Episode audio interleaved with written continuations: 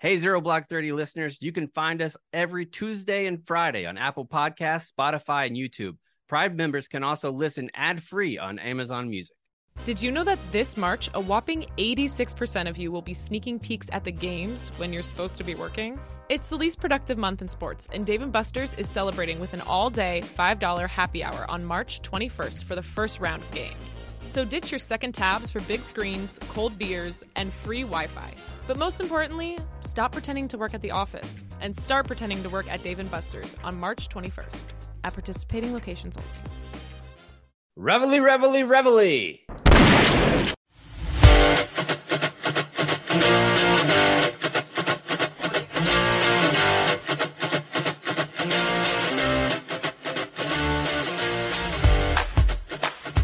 Welcome back to another edition of Zero Blog 30. I'm Chaps. We got Cons and Kate here too. We're getting ready to do another wrap up. Obviously, there's been a lot of information that's taken place just in four short days.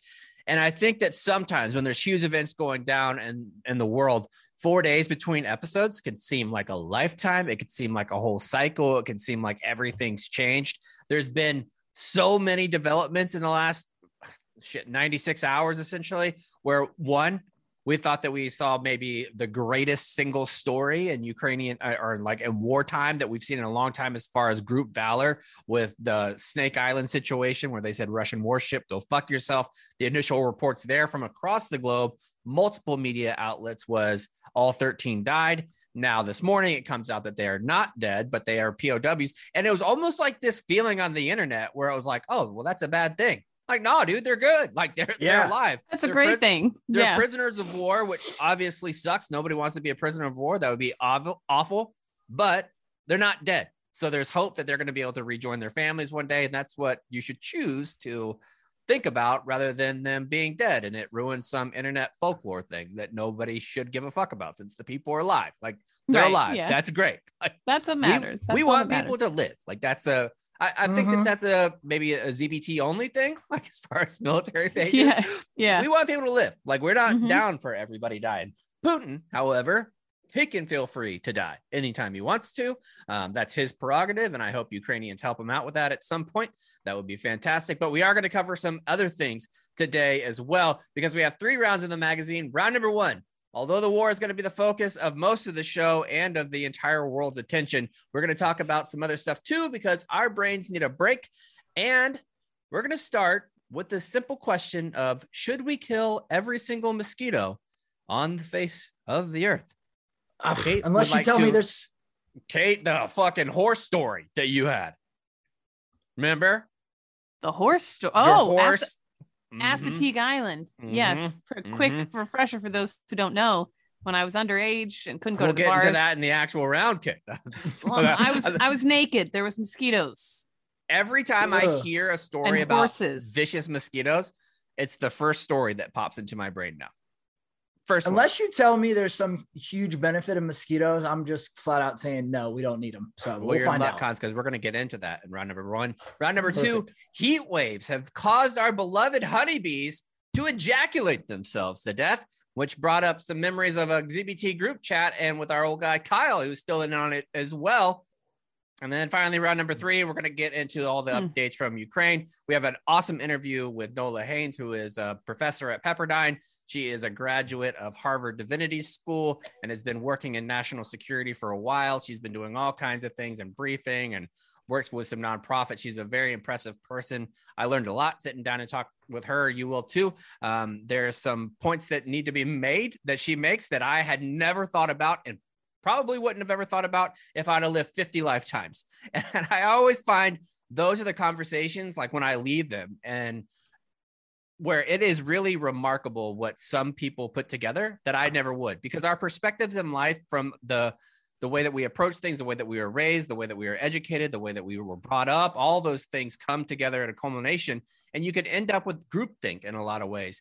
Um, with military backgrounds and military veterans and the way that we approach the war, it, you can almost have groupthink. So it's nice to have somebody come in, not that doesn't have uniform experience, but has a lot of insight and intellect to go along with it. You're going to enjoy that interview, and it's all going to be brought to you by our good friends at Whistle Pig. If you haven't tried Whistle Pig yet, I'm not sure what you were waiting for. It's fantastic. It's delicious. It's light. It's refreshing.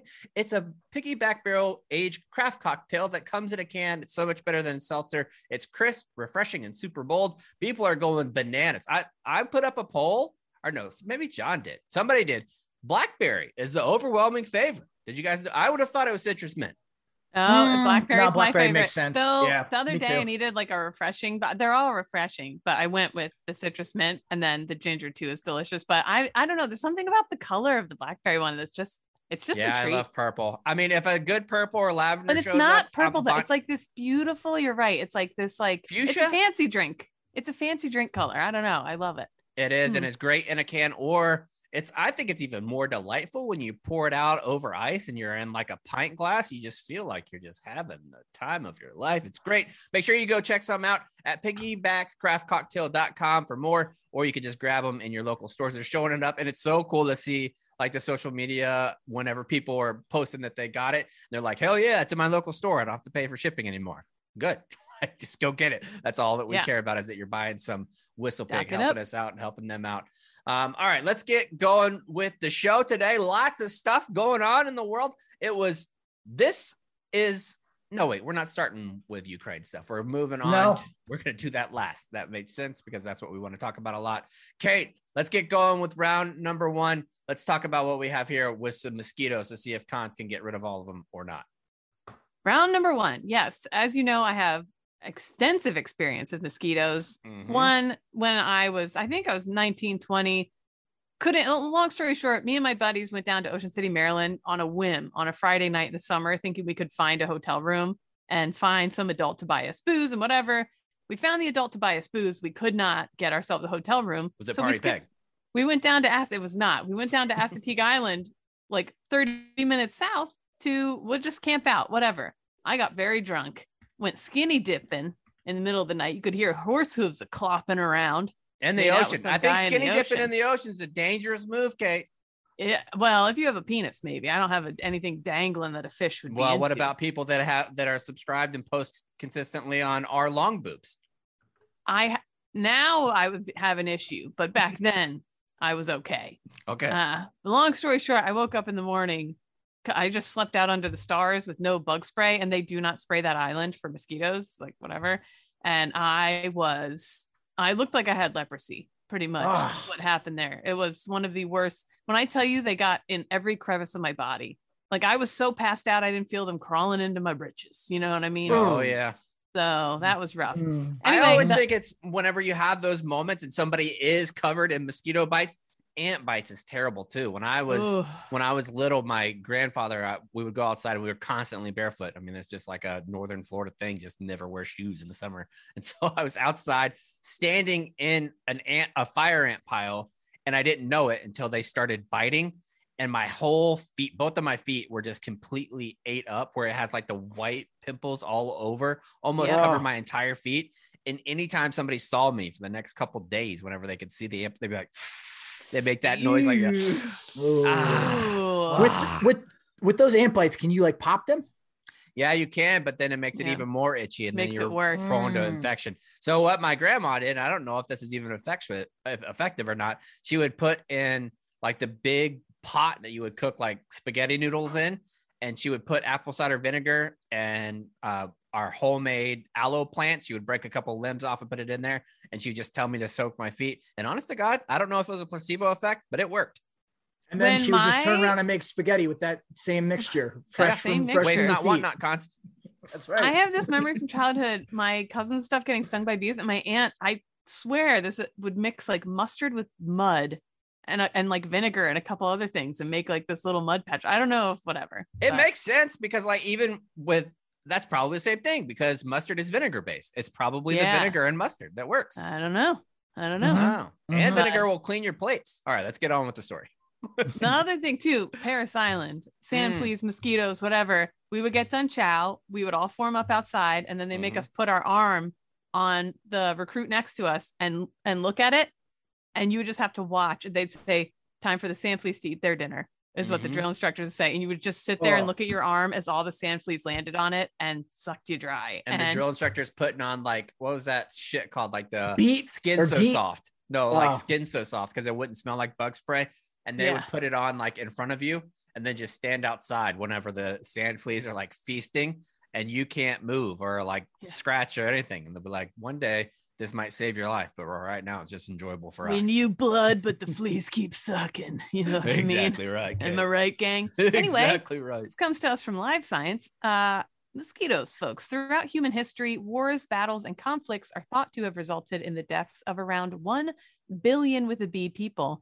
But that's nothing compared with the number of humans killed by mosquitoes.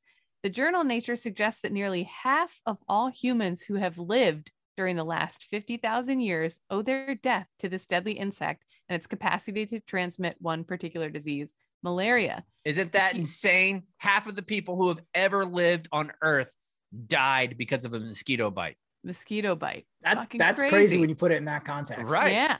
I mean, look at the Black Plague was fleas, uh, the bugs, and all that shit's Mhm. crazy. Mosquitoes are central to the spread of malaria, which is caused by a parasite that killed around 627,000 people in 2020 alone. Well done As- on the number, Kate. You As I was reading it, it. My brain was like, keep going, bitch, keep going, bitch, keep going. And I I think. Kate does Kate does really well when there's nothing after the comma. Oh when yeah. there's stuff after the comma, that's when she Forget gets it. tripped up. Tapping and, out. and then you throw in a million in there. Oh Lord, of Forget mercy. it. no, Yeah. no. Forget it.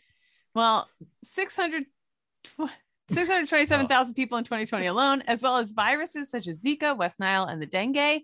The Anopheles gambiae mosquito, which is common in rural parts of Africa, is often dubbed the most dangerous animal species on Earth, according to a 2020 study.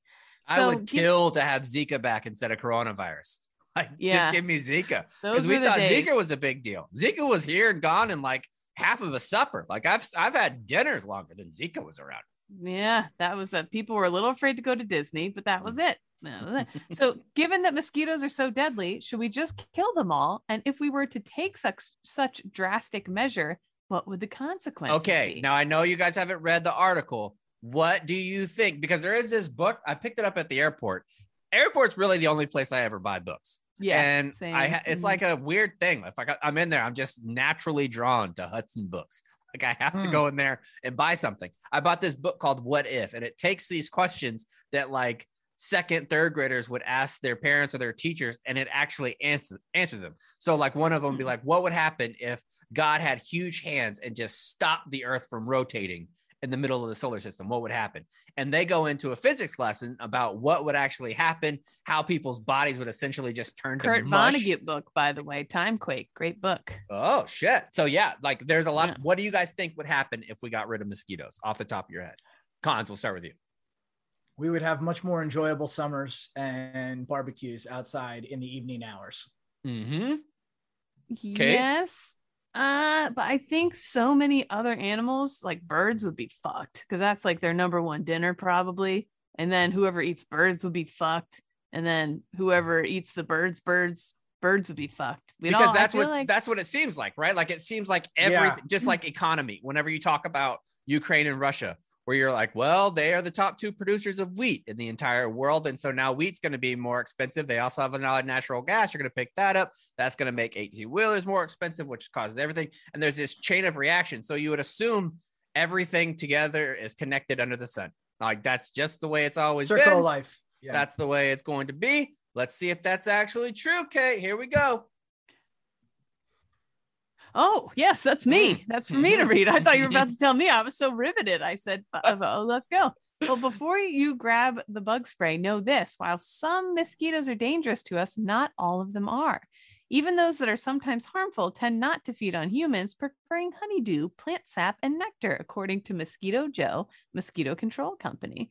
There are around 3,500 mosquito species, but only around 100 will potentially bite and spread disease to humans. If humans decide to selectively eliminate disease carrying mosquitoes, there are a few options. So you got like such- 100 grunt mosquitoes, and then you have like 3,400 pogue mosquitoes. Yeah, all the little pogue mosquitoes just hanging out. Um, one such solution involves releasing mosquitoes carrying Wolbachia bacteria, so kind of diseasing them and wiping them out. Mm-hmm. However, given mosquitoes are a primary food source for numerous animals, including bats, birds, frogs, fish, and dragonflies, it's likely there would be at least some ecological impacts in the short term. Dragonflies, for example, are often known as mosquito hawks, owning to their ability to eat as many a hundred as a hundred in a single day. It's likely that being they, said, did you guys know that I'm going to have a dragonfly farm this year? No. Because did I did a us lot of research and reading about that last year because we have a pool and there's like oak trees and stuff here. So whenever the leaves come down, that's where mosquitoes will lay their larvae and they'll have like all the mosquitoes around. So we Mm. are going to have two separate pods of dragonflies that we're going to try to have to make them essentially military working dragonflies, taking out all the Smart. mosquitoes around my pool. smart. Hmm. You know what else is a sign of a healthy yard? What? Ooh. Like my friend bought a house and she was like, "Oh, I finally got one of these in my yard. I've seen one of these in my yard, which means the ecology of my yard's doing pretty good." Toads and frogs. Oh, They actually sell little toad and frog houses. These little things you could put a little water in. You keep them in the corners of your house. Yeah, so if you got toads and frogs in your yard, you're doing pretty well. damn. Anyway, however, despite this lack of consequential clarity, um, people agree that it became possible to kill off every mosquito capable of transmitting malaria and other diseases, even if it also meant wiping out all mosquitoes that aren't dangerous and blah, blah, blah. Long story short, they're saying, I think we could kind of live without them. We should Yeah, do they're it 'cause saying the- go ahead. All those other, yeah, all those other animals would find something else to eat. They'd be Did you know they tried to do it? No. They did, and it happened at the University of Florida. And do you guys have love bugs up there? We might call them something differently. Like they're almost like little kind of flies, but not as strong wings, and they're often Yes. connected nut to butt, like and they're Yes. flying in the sky like that.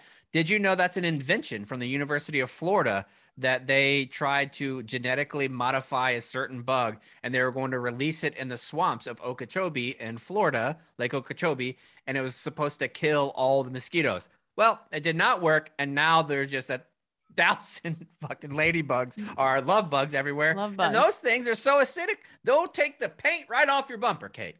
That's like the lantern flies. They leave this acidic, like shit, s- sh- shit chart everywhere, Yeah. all over like playgrounds and trees and whatever. That's Is not that what y'all good for stuff call- either. Lightning bugs is no, no. There's a there's another no thing, a- lantern flies. lantern it's fly. it's on the East Coast. It, they arrived a few years ago and they've just fucked shit up. They and they're fucking up beer. They're eating all the barley and hops and shit like that. They're yeah. and they're very detrimental to golf courses. So you, when you see them on the golf course, you're supposed to kill them because they like destroy Yeah. trees and such on golf courses. Mhm. Can Every we take a a 'em. can we take a pause real quick so I can make a show announcement? Yeah. Yes. Okay. I beep, beep, got corrected. All right. So there is cons. If there is a deficiency in the military, what do you need? If you can identify a deficiency, what do you need? To go along with action? the deficiency. A corrective action. Cor- That's exactly right. I got Mm-hmm. corrected on Twitter about my attitude towards cons. Whoa. I was told by a Twitter user that listened to the show. I can't remember her name off the top of my dome. She was like, listen, chaps, stop being so fucking mean to cons. His points are valuable. Stop interrupting him. So, what we're going to do, interrupting jar. I am going to make a concerted effort to interrupt cons and Kate way less. Did And you I- just interrupt us to tell us that? I did. Yes. That's how I Hmm. drew it up. Uh, In the so jar. I am Hmm. going to be interrupting way less and giving cons the floor more because the people want to hear from cons, whether it be about stuffed nachos, whether it be about whatever it is. Charcuterie, Charcuterie. Cons has got it. Haircuts, anything that he wants to talk about, he's got the floor West too. Point. So I'm good. West Hoboken. I'm going to draw the line at West Point. New We're not going to do that. There's going to be some Bon sort of decorum on the show. Um, Yes. But, but that's how it's going to go. So there, you that's my apology to cons. Yeah, apology accepted. I appreciate that we are an organization, a squad, a show that looks to not stay stagnant and looks to improve as we continue on this journey. And we don't just accept mediocrity and we continue to look for ways to improve ourselves. So thank you very much. And thank you to that listener. And I saw you open Angie, your mouth I just think her now. name is. Yeah, Angie. Thank you, Angie. Thank you, Angie. So let's So- do a Anyways. thumbs up, thumbs down on killing all mosquitoes. Up or down? Oh, big time thumbs up. I'm big time Give thumbs me- I'm up. thumbs up too. There's no consequence. Did you know Hawaii didn't have any until 1826 when a foreign ship brought them there? How pissed I'd off would you be if you're pissed. Hawaiian? I'd be so pissed. Oh my god. They live mm. everywhere in the world except Antarctica and Iceland. And that it would fuck up the ecosystem basically though. What we- was we- it, Mwah. Kate, that we we did talked about it on the Chaps and Kate show a while ago, and I think it was from Canada. Was it Canada that doesn't have mice? What was it that Canada It was doesn't rats. have? Canada Rats. Canada doesn't have rats, or it's a certain area of Canada that doesn't. Wasn't it Alberta rats. or British Yeah. Columbia, something like I that? I think it's Alberta that doesn't have rats yet. Man. What Yet. an accomplishment. Yeah. I you know. bring those back. Imagine you could just hold them hostage. Be like, I got all these rats and I'm gonna release them. And this rat's about fuck. this rat's about to pop 15 babies out, and I'm gonna squeeze her in a second and send them flying all up. Yeah, that was a weird Oh. to say. Have you guys ever seen what a colostomy bag is tied to? Yeah, Um, I don't. Maybe I don't know why. Kate, describe it the best you can. isn't it tied to you? Like it's it's a the poop Yeah, like I know what a tied to your leg, and colostomy you bag change is, it. but Yeah, but have you never seen the little thing that it attaches to? It looks like a bloody finger. Yeah, I didn't know, and it caught me off guard. I mean, I'm Where not did saying that come from? just thinking about things I don't know about, like rats and stuff. And recently, I saw this colostomy bag on TikTok. I'm not making the connections I'm not either, but I needed Oh. to tell you guys. And Okay. somebody took it off. They took off the colostomy bag, and it's like a bloody finger that you got to attach it to. I see what you're saying now because I Google imaged it and I understand that, and I never gave thought to that because I don't really want to think too highly or in depth about colostomy bags. I've known a couple thanks. people who deal with that, and that's a that's a tough go. But yeah, it is a Good tough enough. go. And I, That's I mean, honestly, if I could go back and somebody said, "Hey, dude, you could get a colostomy bag and just never have to deal with diarrhea ever again. You could eat whatever you want." It doesn't seem that bad. Eh, but you got to wear that used to it. thing. No, no, no. You got to wear that. yeah, but that chaps thing. would revel in that. Yeah, I would. I would talk about it all the time. Yes, There's this other yeah. dude on TikTok. Kate, you might know him because cons, you don't do a whole lot of TikTok goofing. Mm-mm. Are you familiar with the diaper dynamo? No, Oh, it's a it's a guy who's probably 30 and he's incontinent. He wears a diaper all the time, talks about it. It's, it's fascinating, like his life and what he Hmm. does. TikTok has taught me so much about folks that have different things going on medically that I would have never known about. It's fascinating. Can I say something? Yeah. Not to Yeah, circle it back to what's going on with Ukraine and Russia. I feel like this round going off the rails is a symptom of because like I couldn't again, we said this last episode, constantly all night long. I wake up, I'm sitting there Mm. holding the baby at three in the morning. I'm typing in Russia, Ukraine, update, update, update. I'm feeling this sense of doom on my and like we are fortunate that we can we are can step away from it and I do feel like I am hitting the points where I'm like, hold on, let me shut off my brain for a second because there's nothing I can do right now. And I go to TikTok and I'm like, oh, cool. Uh, And I do understand that. and I- like, and I- I know on a military show it can feel like a little insensitive that we're talking about other things or even like posting on ZBT, like on the Instagram, Twitter. Like if it's not Ukraine related, it almost you almost feel guilty for it. But in reality, there has not been a spot on the world that has not been going through armed conflict in the last like 3,000 years. It's constant and going on all the time. I think this one is obviously it's very different because it's two huge countries that have social media and they're all on TikTok, they're all dancing, they're all doing whatever. And then you just see it and it is difficult to move on to the next thing in your life. And I'm not sure what's right or wrong about that. It's just a statement of fact of how life is. But you can't constantly just be in other people's world and not worry about the one that is surrounding you too. Like it is it's it's a balance and it's a tough one to follow. yeah. I set my phone down a few times over the weekend. I'm like, I just need because I feel this sense of like, oh my God, I have to do so. Like you're seeing these things. You're like, oh my God, what do I do? And it's like, there's right now just waiting and keeping up with the. So anyway, it's kind of nice to, uh, that sounds shitty, I guess. You feel bad for, yeah, talking about anything else, but But you Yeah, but you should still have a if life. you were if you were back in Afghanistan and you were conducting operations in Afghanistan, would you want everyone in America just to constantly be thinking about what you're doing and if you're safe? My answer is yes. yes. end, yes. Yeah, yeah, absolutely. Yes, yes. Yeah. yes. Of course, this, this is all about me. But there's Yeah. We had three that of us for a have good show. three years in the beginning, you know, we had that for a good, but Mhm. Mhm. Have. CNN, little con news network, and just talk about what he's doing in the Baghdad area. That'd be fantastic. You know, it was a crazy thought. I, I'm being Hmm. like a dead.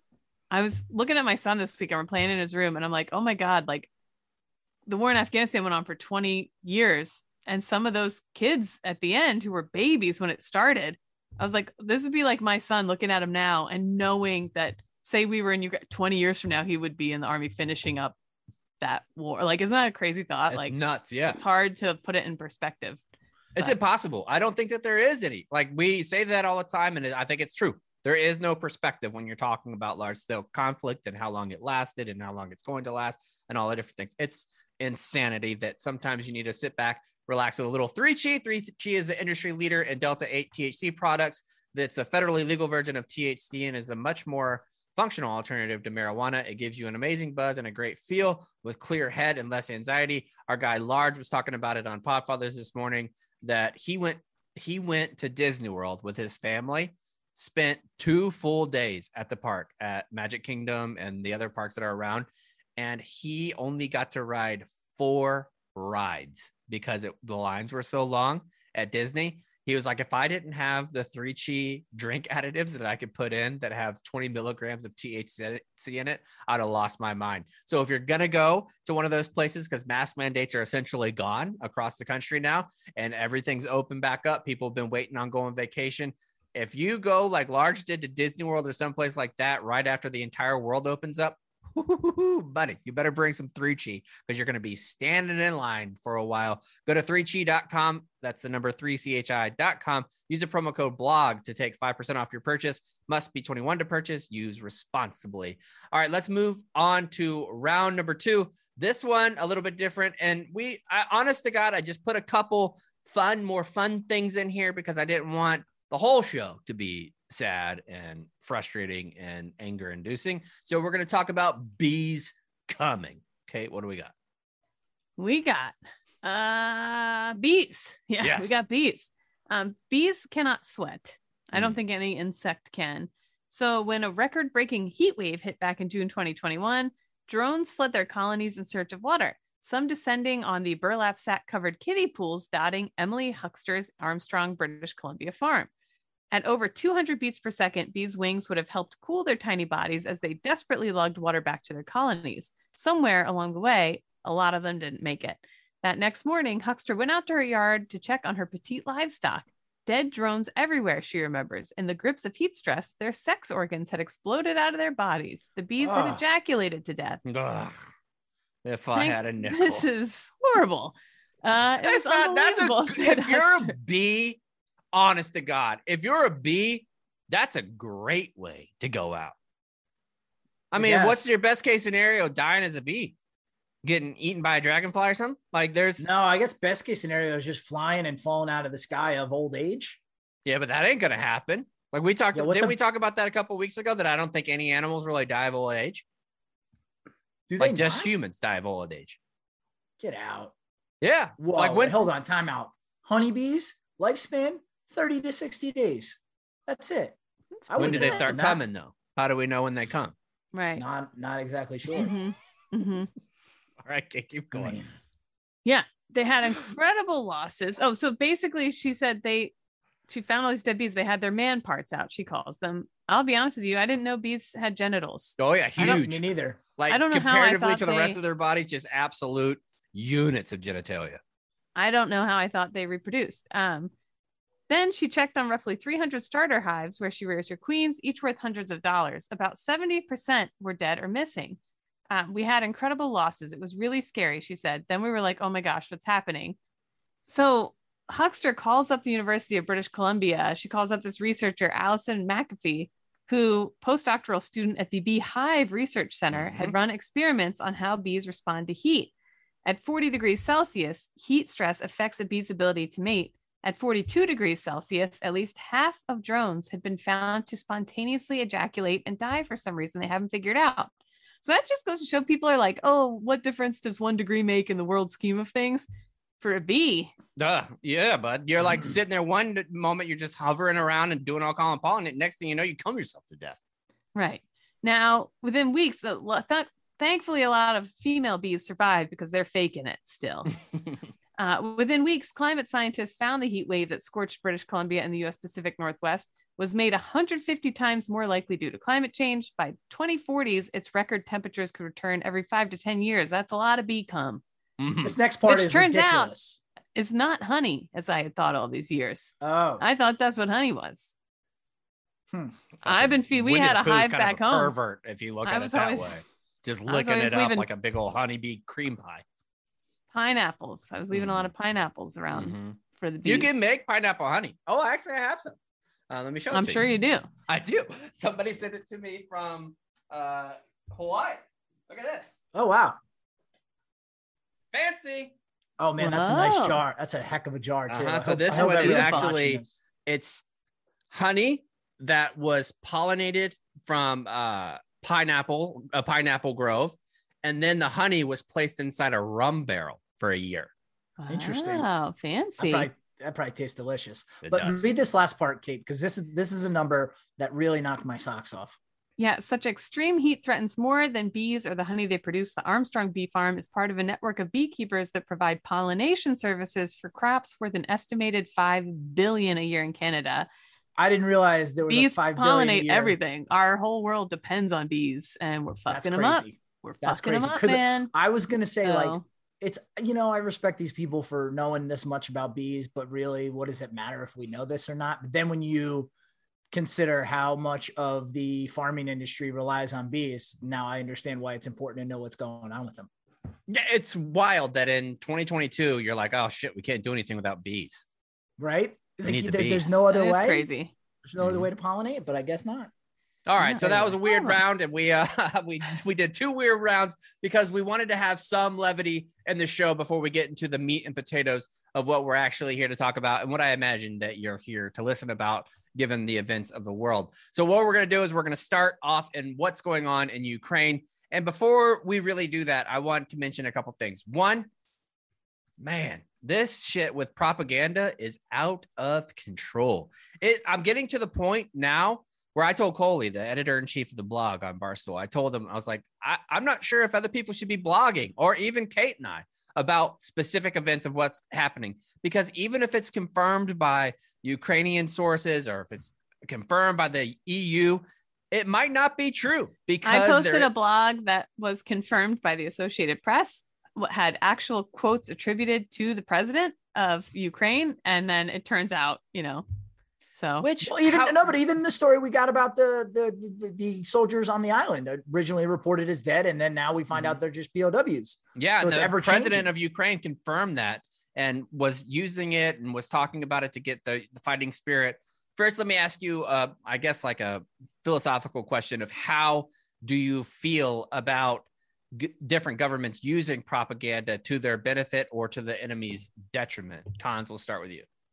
I, I think it's you know the the expression "all's fair in love and war." I think it is an, a necessary thing that has to be addressed, and it's something that's been used for many many decades in the course of war, and we've seen the memes and things of that nature floating around the internet. There was paper propaganda that was used during other conflicts Uh, back in like Yeah, dude. yeah exactly look exactly Chaps has I mean- a whole wallpaper of it. Yeah. pro- propaganda is not new. So to say that now all of a sudden, because the internet is much more powerful than dropping leaflets, that we should all of a sudden stop doing it, I don't think. I, I just think it is something that's necessary because you do.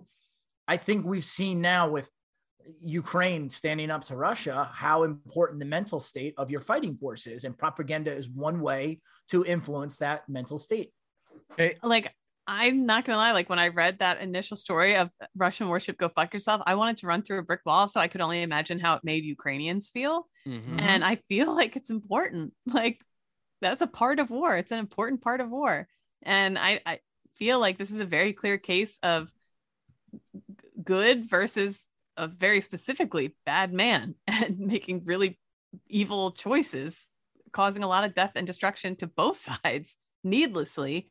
And so this little voice in my head's like, is it really that bad then? If there's some stories coming out from the Ukraine that fucking pump people up, I'm like, fuck it. I don't know. So that's the that's and how I feel. Major General Mark Hertling had a thread on Twitter where he was talking about this type of thing.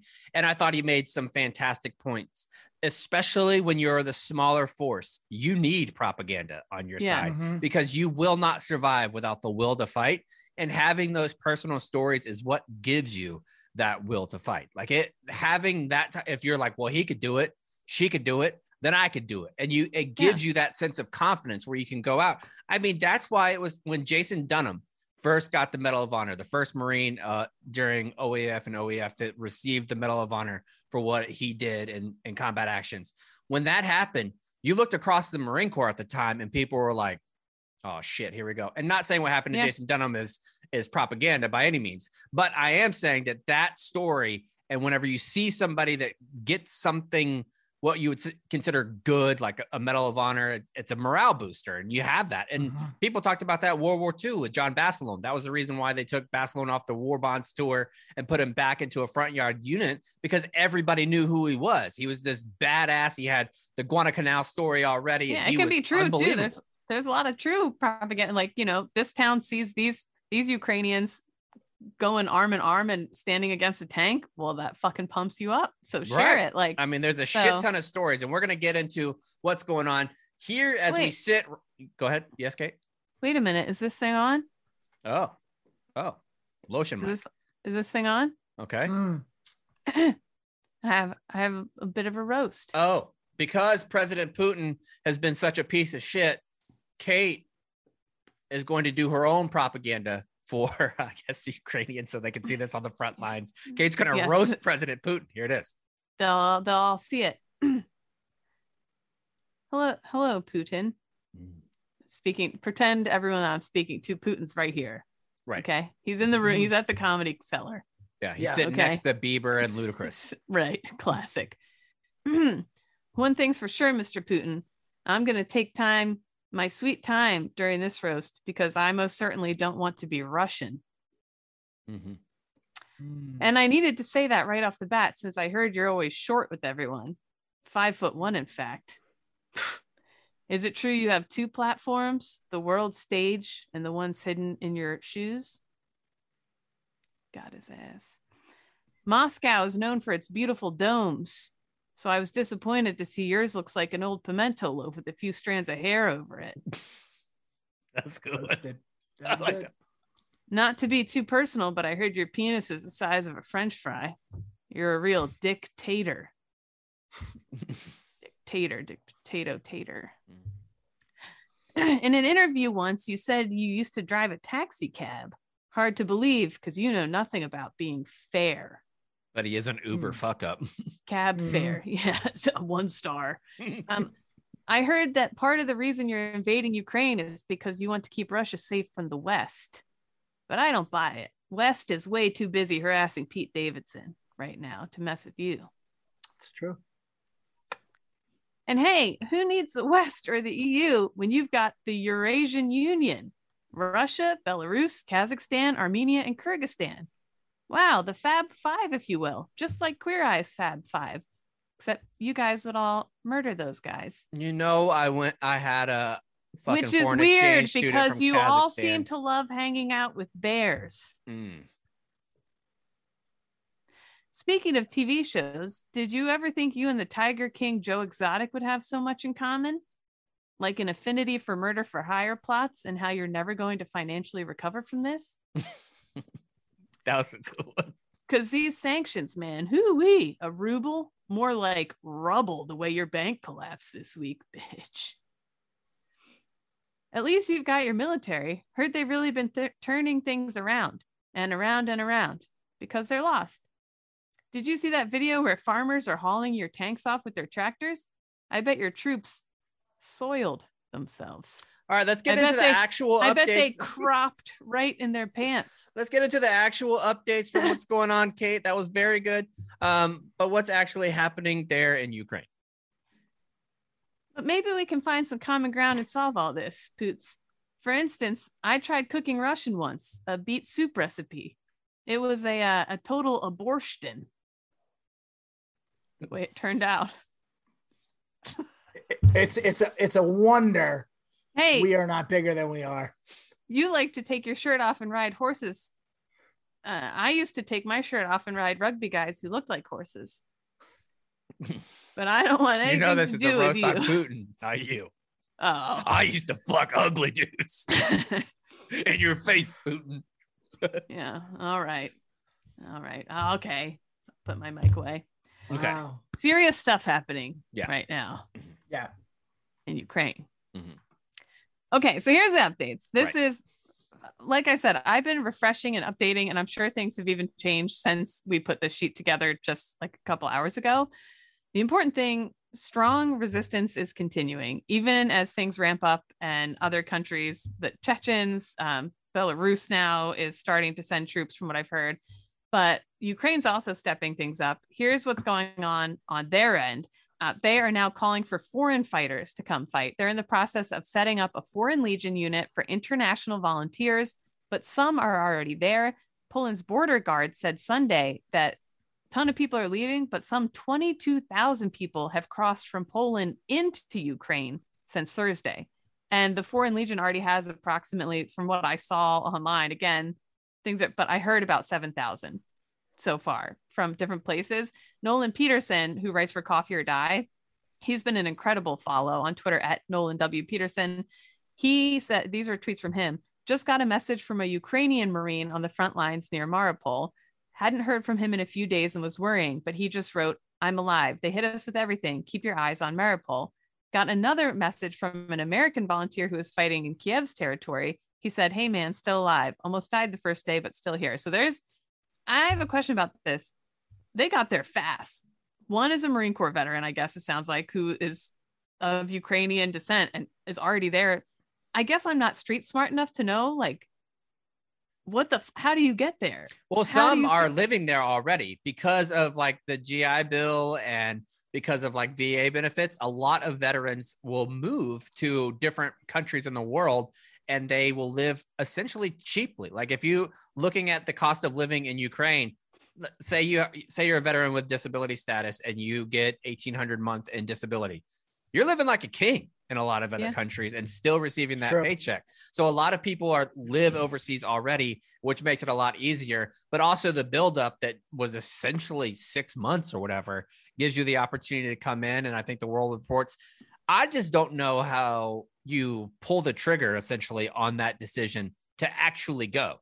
Like it, it's one thing if I was a single dude still, like if I was single, 25, 26 years old, just got out of the Marine Corps, did my four, and I've been chilling, didn't have a whole lot of things going on. My job was kind of shitty and I wanted to go. I could definitely see myself if I was single going to do that. But I wouldn't even know where to begin to start.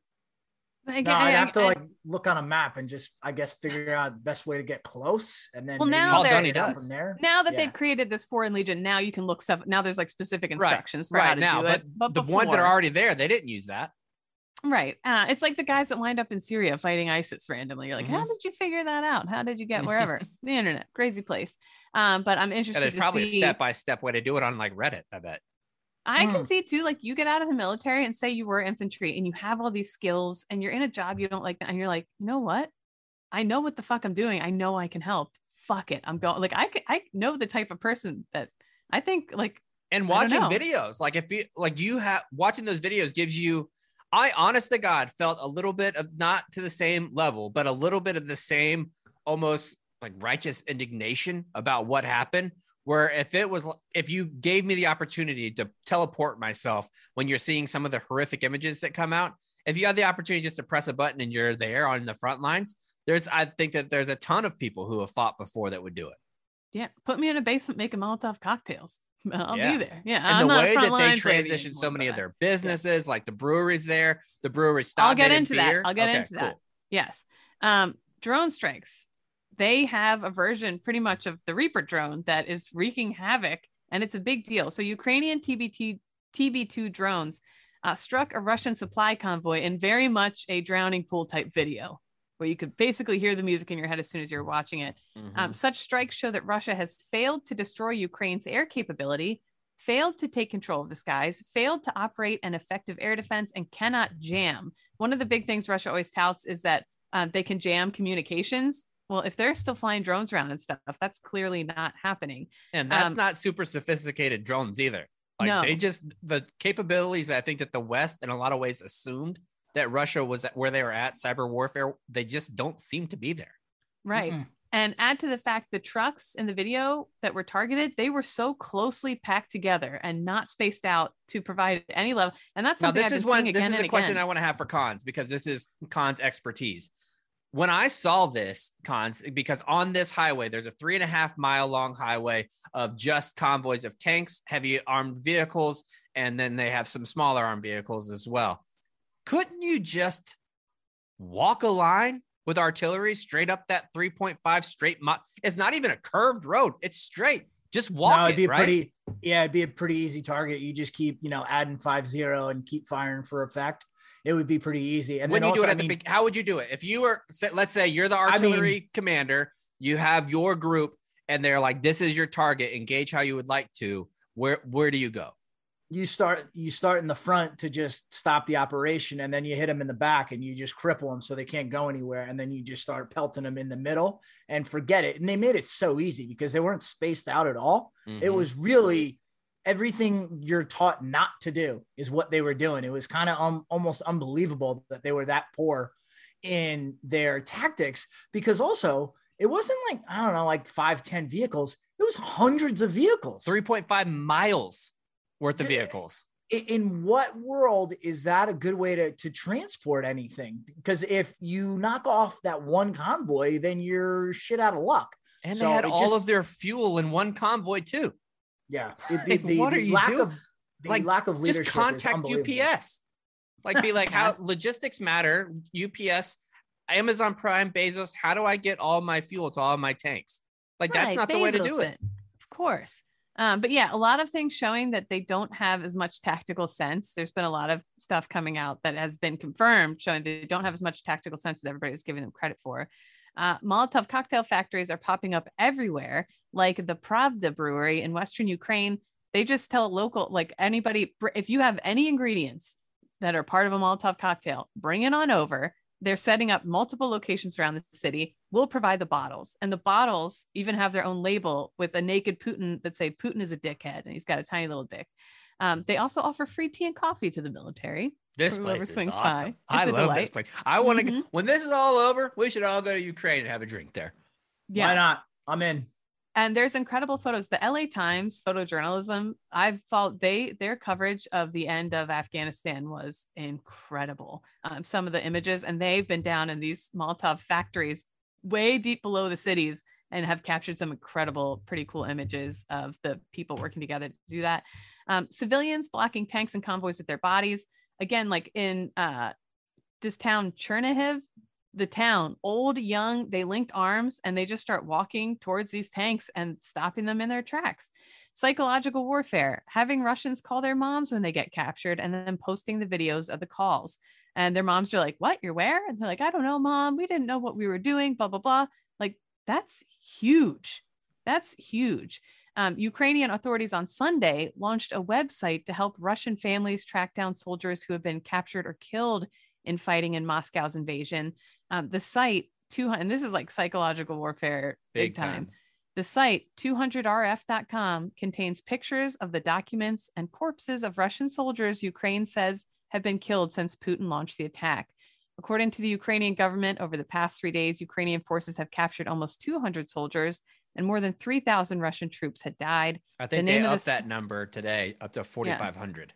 The name of the site references the well known tu- term Gruz 200, aka Cargo 200, that was used by Soviet military for corpses being flown back when they were in Afghanistan in the 1980s.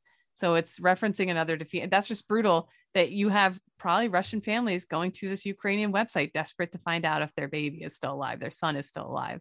Which and is a lot of these. Russian troops are young. Like when I saw Yeah. pictures of some of them, I'm like, that they say 16 and above. There's no shot all of them are at least 16. None. and it like uh, it like yes there's like funny memes and we're all rooting obviously for ukraine and but like i feel for these they're kids and they They were just clearly told don't know what the fuck they're doing and No. it's again it's tragic that like a madman is causing so much needless death and destruction And there's Um, you- also a website. I forget what website it was on, but they were they issued this report where a lot of Russians in the buildup were trying to flee, and they were Mhm. capturing the deserters and beating them in front of the other troops in order to keep people going forward and ahead. And then when they actually get into Ukraine, there was one that I saw, and I don't know if this is propaganda or not. And it's almost impossible to really find out. But they started shooting like and they did not know that the rounds were live. Like once they Oh started gosh. hitting people, they were like, "Oh my god!" Like some of them had been told that they were doing training evolutions, and these rounds were live, and they had no idea. Jesus. Yeah, it's there's a, a lot of craziness coming out, and um, the Ukraine has demanded a ceasefire, and a delegation is in Belarus for peace talks. They've made it clear we're here to talk with you, but we are not surrendering. We're not giving up an inch of land. We're not making any concessions in that regard. Um, President Zelensky has also asked that the EU let let Ukraine join. He filled out. I didn't know there was paperwork for it. He filled out a few pages of paperwork for it today, like he was applying for a loan, essentially. but yeah, um, but the second those peace talks ended, almost immediately there was a major attack launched on Kiev. So And some sources are saying it was during the peace talks that it was going right? on, just like when the Security Council was meeting about what was going on, and they started the offensive when they're even talking about the starting the offensive. It already kicked off. Yeah, um, hundreds of civilians have been killed. They estimate, as of earlier, the number was 102, but they estimate it's much, much higher. They just can't have a clear. It's hard to get tally of numbers and everything right now. You can't do battle is- of damage assessment when artillery rounds and rockets and mortars and stuff like that are still going off. Can't do it. And Russia is denying that they're targeting civilian areas, but there's so much clear evidence that they are that it's just overwhelming. Um, hundreds apartment hundreds- buildings with fucking Right. artillery. fire. kindergartens, Right. right. as the kids are getting dropped off for school. Right. Um, a cancer ward, uh, children's cancer ward was another one. Some some 420 422, god damn it. Ukrainians, half a million Ukrainians have fled their home and are displaced in the country. Uh, on Russia's end, Belarus might be joining, and the Chechens are already on the way. There is this crazy story about special forces. Had you guys heard of the Wagner Group? Yeah, I've read about it this morning. So pretty much like this crazy neo-Nazi wing of the Russian military that does all sorts of covert and undercover stuff. They apparently have been in the city for weeks and months setting up for this and allegedly have a list of many members of Ukraine's government and their family members to assassinate, including the president. Um, so look up Wagner Group, a lot of crazy stuff about that. Um, reports coming out that they're bombing indiscriminately, like we just said. Um, lots of civilians getting killed over the weekend. Putin and Russia's deterrence forces, he said, are on high alert. This, of course, involves nuclear arms. So when he said that over the weekend, a lot of people started freaking out, but it doesn't seem like anything's actually going on with nukes right now. So everyone stay calm. Um, worldwide, there's lots of teamwork going on, beginning to happen. And this thread by Richard Richard Fontaine, he is um, big NatSec guy. He was a former advisor to John McCain. But here's what each of the I just thought this was interesting. Here's what each of the countries are doing. The world's major economies, except for China, have combined to ferment a financial crisis in Russia, casting aside previous worries about systemic systemic economic risk. So all the countries besides China have pretty much been like, "Fuck it, let's let's put a stop to this." Germany has moved from a pacifist laggard on defense spending to announcing a huge increase, moving ahead 2% of the GDP. We need to stop warmongers like Putin, the chancellor said. That requires a strength of our own. So they're building up, like, hey, look at us. We're going to start building up our shit in case. And some like foreign policy experts have said that they never thought that Germany would ever get that because because of World War II and the effects of Mhm. World War II and how it really just decimated Germany for decades essentially. They never wanted to have that large of a military because they didn't never want to feel like they could use it or have to use it again. So they didn't want to, but they see the threats that are looming. And I imagine it's not just Russia, but China as well. Yeah. Um, Finland and Sweden are firmly aligned with the West against Moscow, and the invasion may tip them into NATO membership. Neutral Switzerland, Switzerland of all places, will freeze Russian assets as a result of Moscow's aggression. huge. Full Yeah. neutrality has become untenable given popular revulsion at the invasion. So pe- the people of Switzerland are like, no, no, we have to do something as a country. And so they are. Um, the sanctions response has been global, with Japan, South Korea, Australia, Singapore, and more joining the anti aggression bloc. Economic and geopolitical implications stretch well beyond Europe. China is badly exposed by this. They have trumpeted a no limits friendship with Russia, and it is openly siding not with the numerous wealthy, powerful, and unified countries, but rather with a country that now looks reckless and isolated and impoverished. So this is also making China look very bad. Mhm. Um, and I wonder if behind the scenes China's like, Putin, what the fuck are you doing? You're fucking embarrassing us, dude. You're like fucking clown. Um, the world is disconnecting Russia from globalization benefits, so trade, travel, finance, tech, and they're drawing a curtain around the country. So they're going to make the country much poorer and more isolated. So this is going to piss the people of Russia off too. Also, they'll be also saying like, oh, okay, and those those uh different types of protests and shit like that in Russia are getting out of control too. Like they had one that was right outside the Kremlin that reached 15,000 people the other day. That's Yeah. and that's in a place where typically if you go and protest against the government, you're taken to jail right away. And so they are just saying we don't care. This is wrong. We don't want any part of it. And I think more and more Russian citizens are going to find out because Ukrainian's president is being pretty smart in how he's approaching things. Yeah, and and the EU, which is usually, you know, and they've still been pretty slow on a lot of stuff here, but they're helping uh, fund fighter jets that are going to go to the Ukraine. And all this was just over a weekend. So it's been pretty effective. The Russian ruble has completely crashed. Their stock exchange didn't open today as we're recording on Monday. There's big world meeting of sorts this morning where all the countries again were like, let's make sure we're all on the same page and that we're doing more to fuck Putin up essentially. Um, and uh, his funds have been frozen too. So he's he's got billions and billions. I was reading about his finances, so incredibly crazily shady. Um, but he's got he's a multi-billionaire essentially, and th- everyone's kind of being like, "Well, good, you can't get any of it right now. You can't access it." So and they you. stopped him from using the federal dollar, like the US dollar at all, where in order to get some of those things back and try to have a little bit money um, replacing inside their coffers, can't do it. There's no US dollar transferred allowed in Russia except for some pipelines, but that's only to keep the global supply chain apparently going.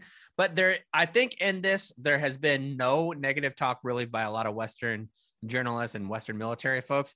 There is some things that are being done by Ukrainians as well that are incredibly fucked up. And I think it's wrong to ignore that. Like we mentioned the Wagner group from Russia that has brutal tactics and that they are essentially mercenaries for hire. They spent time in Syria, they spent time in Iraq, they also went to Afghanistan at certain times, but they are brutal. But there's a the Azov battalion that's for Ukraine. They are also they are essentially like Nazis. Like, and they are doing things that are just incredibly wrong. When the Chechens are coming, for example, they know that Chechens are predominantly Islamic and they will, they are putting the bullets in the lard and pig's lard and shit like that. War crimes. They're doing all those different things. There's hundreds of Africans that are in Ukraine that are going to school and trying to become doctors and things like that, participating there and have lived there for a long time. They're being forced off of trains, the women and children, just because they're black and they're Af- from Africa. They're not being treated, they're being treated like second class citizens. So while we are weeping for the Ukrainian people, you, are, you it's difficult to have the attention of the world and still practice atrocities having women and children not be able to get on trains to get out of ukraine and achieve safety simply for the color of their skin is wrong as well Well, and that's part of it too, is those people of color that are making it to the borders are also having trouble getting out of Ukraine because the Right. other countries are saying, um, and you're seeing it in the news, news coverage too. People are talking about how some reporters for certain news sites were straight up saying it. Well, we feel this more because these people are blonde haired and blue eyed. Was like an actual. well they said it's the first time that we've seen tiktok that- or seen social media in civilized country wars between civilized countries which iraq was is the seat of mankind like that's where everything started and it's because they're brown like that's the only Right. reason yeah there's a lot of of different things that are getting shown in the light here that not are not good that are not good um and it's been th- this whole thing has just been like i said i keep refreshing refreshing refreshing and it's just craziness and so, because you want to try to grab a hold of it because here in america it's not like we're going we don't even go deep into our own history. I mean hell i didn't find out there was japanese internment camps till i was in college and i was like 28 years old. So i mean we don't know a shit ton about a lot especially when you're considering the rest of the world. So over the weekend there was different experts on different news stations talking this and that and I saw a clip that was on Trey Gowdy's program that's from Fox News. And I wanted to share that because there was a colonel on before this woman that we're going to share in just a moment. But there was there was a colonel that was on, and Jennifer Griffin, who's with Fox News Channel, who does a great job of reporting all across the world. She started her career in Moscow with Fox News. She went on and said that she needed to correct the record about the previous guest and that there was 10 minutes of wrong things that he said. Here's what she had to say about why Putin's motivations are the way that they are. Here, here she is.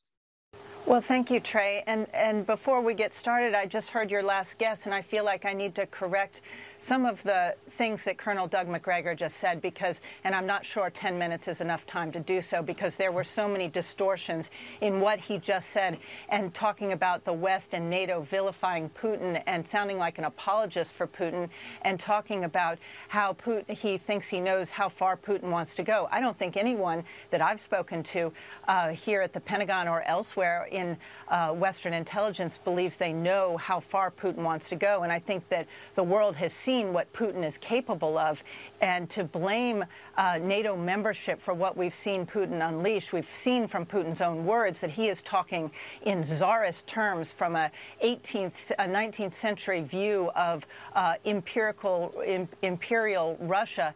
So those, uh, what he just said was so distorted that I do feel that our audience needs to know the truth. In terms of Putin, I've known uh, and seen uh, Vladimir Putin operate since 1999 when I was based in Moscow for Fox. It's where I started my career with Fox. And Vladimir Putin is a former KGB agent. He's been laying the groundwork for this, and he's been, uh, whether it was invading Georgia in 2008. We've talked about the invasion in 2014. The kind of appeasement talk that Colonel Doug Macgregor, who should know better, because when he was in government, he was the one who was advising uh, President Trump to pull all U.S. troops out of Germany. That kind of uh, projection of withdrawal and weakness is what made Putin think that he could actually move into a sovereign country like Ukraine. So, in that clip, when you hear that clip and the things that are going on, there's certain aspects historically that I don't know. I assume that you don't know either. Um, Khan's internet is gone, so he doesn't know either. I would assume maybe he does. He went to West Point, he might know. So I wanted to seek out an expert who could give us some of the background of what's going on from a different perspective. Oftentimes we have military guests on, we have people who are in Congress, we have people who are working in government, who work at the DoD or the VA. We have all those different types of people, but there are certain people who are academicians, who are members of the upper echelon of intelligentsia, who have the ability to speak about theater to theater operations much more than we do and give the historical conflicts where it is people groups and religion. Nola Haynes is one of those folks, and she has a master's of divinity from Harvard University. She teaches at Pepperdine. She is finishing her PhD, which will be done in May, and she is currently going to one of the top foreign policy schools in the world at USC, University of Southern California. Nola Haynes is an impressive person, and she gave some context to this story about imperialism, about colonialism, and yes, spoiler alert, about white supremacy. All of those things are now zero blog 30. I'm privileged to have Nola Haynes. Nola is a professor. She is an expert in foreign policy and national security. She's been all over the place lately. If you've been watching TV, you've probably seen her. She's been on NBC, MSNBC, CNN, all over the spot but I reached out to her because I saw some comments that she was making and I thought, you know, it's it's so great to get a different perspective. Kate Cons and I all have military background and things like that. So I wanted to get somebody that comes from a little bit more of an academic approach that knows more. Like if you listen to the episode that we released yesterday, you know that we're not very academic. We're just going off of feels and how this stuff makes us feel. We wanted to get some of the actual nuts to bolts of what's happening. Nola, thank you so much for joining us.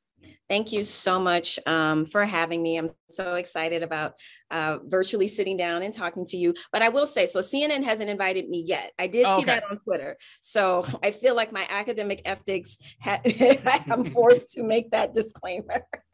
well, some people say you don't want to be on CNN anywhere. I want to be on TV all the time. Get me on TV and I'll go. I don't care what channel it is. It could be on that one of those weird channels. It's like 1240 where they just do 1970s Latin music hits. And I'd be on that if they invited me on. Um, but I want our audience to get a little bit of your background. How did you get into the national security or national security world?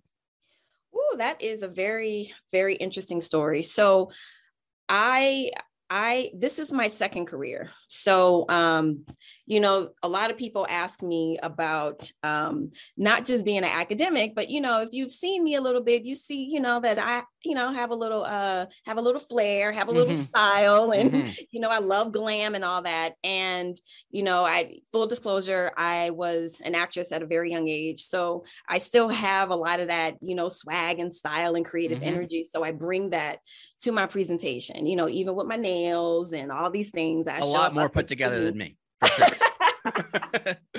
um, so that that kind of like explains, you know, one part of my identity and a first part of my professional life, and then being um, um, from New Orleans, Louisiana, proud native. Mm-hmm. Hurricane Katrina definitely was a defining moment for me. Um, I was incensed by the negative portrayal of New Orleans during that time, and that was not my experience growing up at all. The complete opposite, you know, and that was a motivating factor for me. So I, um, you know, literally just went to school. I locked my hair. I wasn't like the, you know, the the uh, light brown black girl with the curly hair anymore. You know, mm-hmm. I like locked my hair. I took school very very seriously. I wasn't putting my acting before my education, and I just like man, I, I, was just on fire. You know, I did community college for a few years, transferred to UCLA, um, where I majored in uh, political science, and so that's where I kind of like got that that that really kind of early fire. I mm-hmm. thought I mm-hmm. was going to be um, an engineer like my dad. So I actually started out in geology. I started out in like earth sciences. Wow. And then got the bug, you know, took a, a, political science class. And I was like, okay, this is for me. And then um, because my early research always around politics it was more of a domestic look at um, class politics and religion in new orleans and race. And so that research got me to harvard divinity school. And mm-hmm. um, it was really there believe it or not studying god that i made my pivot towards uh, national security and one interesting because i was a seminarian too. I don't know if you know that or not. Oh I, you I, I went to southwest seminary or oh! southeastern seminary and just outside of Raleigh, North Carolina. And I wanted to be a pastor before I joined the Marine Corps. Wow. Okay. I like that connection. Mm-hmm. So you mm-hmm. kind of get it. Um, yeah. I will say, when I first got there, though, it was purely academic research. And then I pivoted towards the MDiv and got the professional degree. Stood there three years, learned Arabic, really, really dove into, you know, training and, and as an interfaith chaplain and but a very crucial thing happened. So while you have the uh, the, the, the, class the class collision of occupy boston new york um, going on you also had boston bombings mm. and so i've talked about this before publicly and you know i've gotten some interesting comments and pushback from americans like that wasn't even like a really big deal and i'm like well if you if you were there it was if yeah. you were there it was a right. really big deal right um, and especially you know those brothers they a lot of their lives touched um, people's lives that lived like um, on the Cambridge side um, of the river. You know, um, the one who's in jail now, he went to Cambridge Middle School. I, I like lived on that street. You know, his brother mm. like worked out at at a place that I would go to sometimes to box. You know, um, uh, a cop at uh, M- MIT was murdered. You know, um, the Tsarnaev brother was found in Watertown, a town right mm-hmm. next door to Harvard.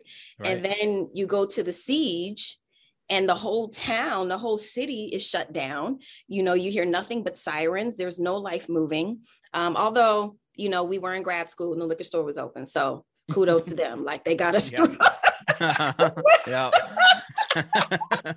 um, and so, you know, like that was a very real, real experience. And then coupled with, I was taking Arabic at the time.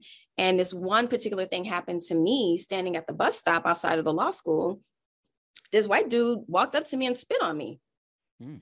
I had my hair wrapped. So, and I had this big giant Arabic book. So, something that I was giving off, he just assumed, you know, oh, she must be a Muslim woman, you know, let me attack her some sort of way. So all of those things like really, really impacted me. I was working with um, some young Muslim girls at Suffolk University who was scared to wear their hijab. You know, I was in class with girls, you know, also having the same conversation. Um, and then also at that time at the divinity school, Leila Ahmed's book had just came out about veiling and it was huge. So it was like all of this kind of energy around identity and terrorism, right? And the way that I approached terrorism was through uh, religion and theology. Mm-hmm. So that was my pivot towards national security. Um, graduated from there, came back to California, worked in the uh, the DEIA space for a little bit um, at UCLA. I've always done that work parallel to my academic work, and um, was also applying to uh, PhD programs in political science. And I um, got into the political science and international relations program at USC. USC um, really, really, really focuses on IR. So that's definitely a place, you know, if you're interested in international relations, you want to be there. Um, if you're in Southern California, especially. So that's kind of been my progression. And so the way that I think about national security and identity is through, I mean, national security and foreign policy is through an identity lens. Mm-hmm. Case in point, I have a foreign policy paper coming out with New America about, um, you know, we need to codify our commitment to diversity. It can't just be like this ebb and flow depending on which administration is in office. You know, they can just, you know, um, mm-hmm. change it at will. We need to make a commitment and stand on it, right? So, what are what, what kind of what, what do we value? So that's kind of like what that policy paper is about. And all of my work, you know, chaps, like you have no idea. When I first, whew, when I first started introducing these ideas, they were not popular. Oh, you I know. Not- because it's outside the box. And I, I think that's part of the reason why I was I've been so enthralled with your analysis on different situations because it comes from such a different perspective. And I, I, think a lot of times we ignore it a lot in the military community, those that are in, at least people who mm-hmm. look like me do, because it does typically come from a white lens and how we view the world. And that's just essentially how it's always been in the military. So when mm-hmm. you're hearing different perspectives, like you introduced um, on your, it's on your timeline now, and I think it was on MSNBC, where you begin to talk about the situation that's happening in Ukraine and using your education to enlighten you and to enlighten others about what's possibly happening there. I found mm-hmm. it to be fascinating. Can you can you explain to our listeners a little bit about what you were talking about, what the mm-hmm. ambassador for Kenya was mm-hmm. explaining during the National Security Council or uh, excuse me, the Security Council um, mm-hmm. with the UN yesterday. Yes. So thank you so much for giving me an opportunity to really kind of like, you know, talk about these ideas. Um, so within the vast world of political science, there are all of these different little places. So American political science is like where most political scientists live, right? So international relations has typically always been like a niche niche part of um, IR, and definitely people who look more like you than me were in those spaces. Just probably shaved and actually like look handsome.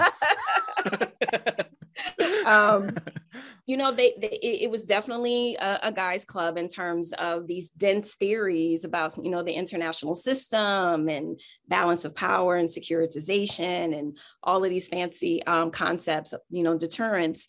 And so for me, um, I've always been the type of academic where I am inspired by real, real world events, mm-hmm. right? I do not believe that I can be an effective academic just reading my books. Okay. Mm. So I'm I'm going somewhere with that. Um, so for me, um, coming out of the divinity school, Harvard Divinity School is a very unique place because it's definitely not a sectarian place. Like they, they let you do whatever it is that you want to do. And post colonial theology actually was really kind of popping when I was there. So I had this kind of post colonial framework from being. I think that's the only place in the world you could say post colonial theology is popping. Is at Harvard? That might be the first time so that biblical feminism ever, is popping too. that's the first time in the history of mankind that sentence has ever been said. hey, I it mean, works. It works. but it's true. So mm-hmm. I having all of these different kind of post-colonial um, frameworks, you start to see the international system very differently. You know, you see the international system from the position of the other, so to speak, right? The marginalized groups, the people who have been impacted by colonialism and empire building the most, right? So if that that's largely my framework, while also being in international relations, I cannot get away from realism, you know, mm-hmm. neo-realism, realism. You cannot get away from these tra- traditional World War II ideas about the world, right? So depending on your perspective, perspective and depending on how you view the world, you know, some people are shocked that Putin wasn't a good guy. He wasn't a gentleman after all, and he wasn't really concerned. He lied. This is outrageous. You know, engagements of war. Like, how mm-hmm. dare he? You know. Mm-hmm. Um, and however, if you are Ambassador Kimani, who gave that amazing speech about, listen, we know what this is. We know what it looks like. This is imperialism. Putin is talking over Ukraine as if they have no value as human beings. He believes that there is some um, historical claim, not only to the lands, but to the people, to the culture, you know, um, even going as far as saying that, you know, basically giving them independence was a huge mistake. Um, and, you know, in my work, you hear a lot of these types of ideas if you are looking at it a particular way. Hmm. You see what I'm saying? Like, if you study race at all, if you study identity at all, if you study post colonial anything at all, your lens is going to be different. So, where some people might hear securitizing language one way, I can hear it multiple ways, right? So, I think what the ambassador really highlighted was we kind of need to expand the ways that we are thinking about what's actually happening Okay. This is a lot more than Putin violating international law that's been standing law since 1945. This is Putin trying to recapture the mythological wonder of the former USSR. And how is he going to do that? He's going to break the law. He's going to make a claim of historical lands. We heard we heard that rhetoric in 1939, mm-hmm. mm-hmm. right? And then something very interesting that he did because Putin's not stupid. You know, he's the OG spy. So he understands that he has to leave, use legalese to a degree. So he charged Ukraine with genocide. And then before anyone can come in and say, this is reminiscent of Hitler in 1939, yeah. he claims they are Nazis. He almost tried to like B-Rabbit him from Eight Mile, like where he, right? that's essentially what he tried to do. I mean, it it it was it was very interesting. So while you definitely see these very similar strands to what happened in 1939 there are stark differences you know um, but like i said i just really enjoyed how the ambassador framed to, to my mind kind of like this pivot towards thinking a little bit differently in terms of um, these kind of more traditional symmetrical engagements of war, you know, and I'll even go as far as to say, I've been having this conversation a lot, depending on how you look at it. I was talking to a practitioner friend just last night. There have been asymmetrical attacks for a minute now. You know, if you consider uh, cyber attacks an actual attack, mm-hmm. I know in Which my arms control uh, you know what I'm saying? In my arms control and inter, inter, uh, international security class uh, that I used to teach at Pepperdine, um, my students would ask all the time, like, well, what is an act of war if these cyber attacks are not acts of war? And as a person who pays attention to identity and the way it is completely destabilizing us internally, domestically, a lot of people don't pay attention to that, but I do, you know, mm. like our issue with racism and white supremacy and identity bias, it is literally tearing this country apart and it is reverberating around the world, right? Um, Putin smells blood in the water. He sees us being vulnerable. So he's testing us, right? That's what the bully does, right? The bully's testing.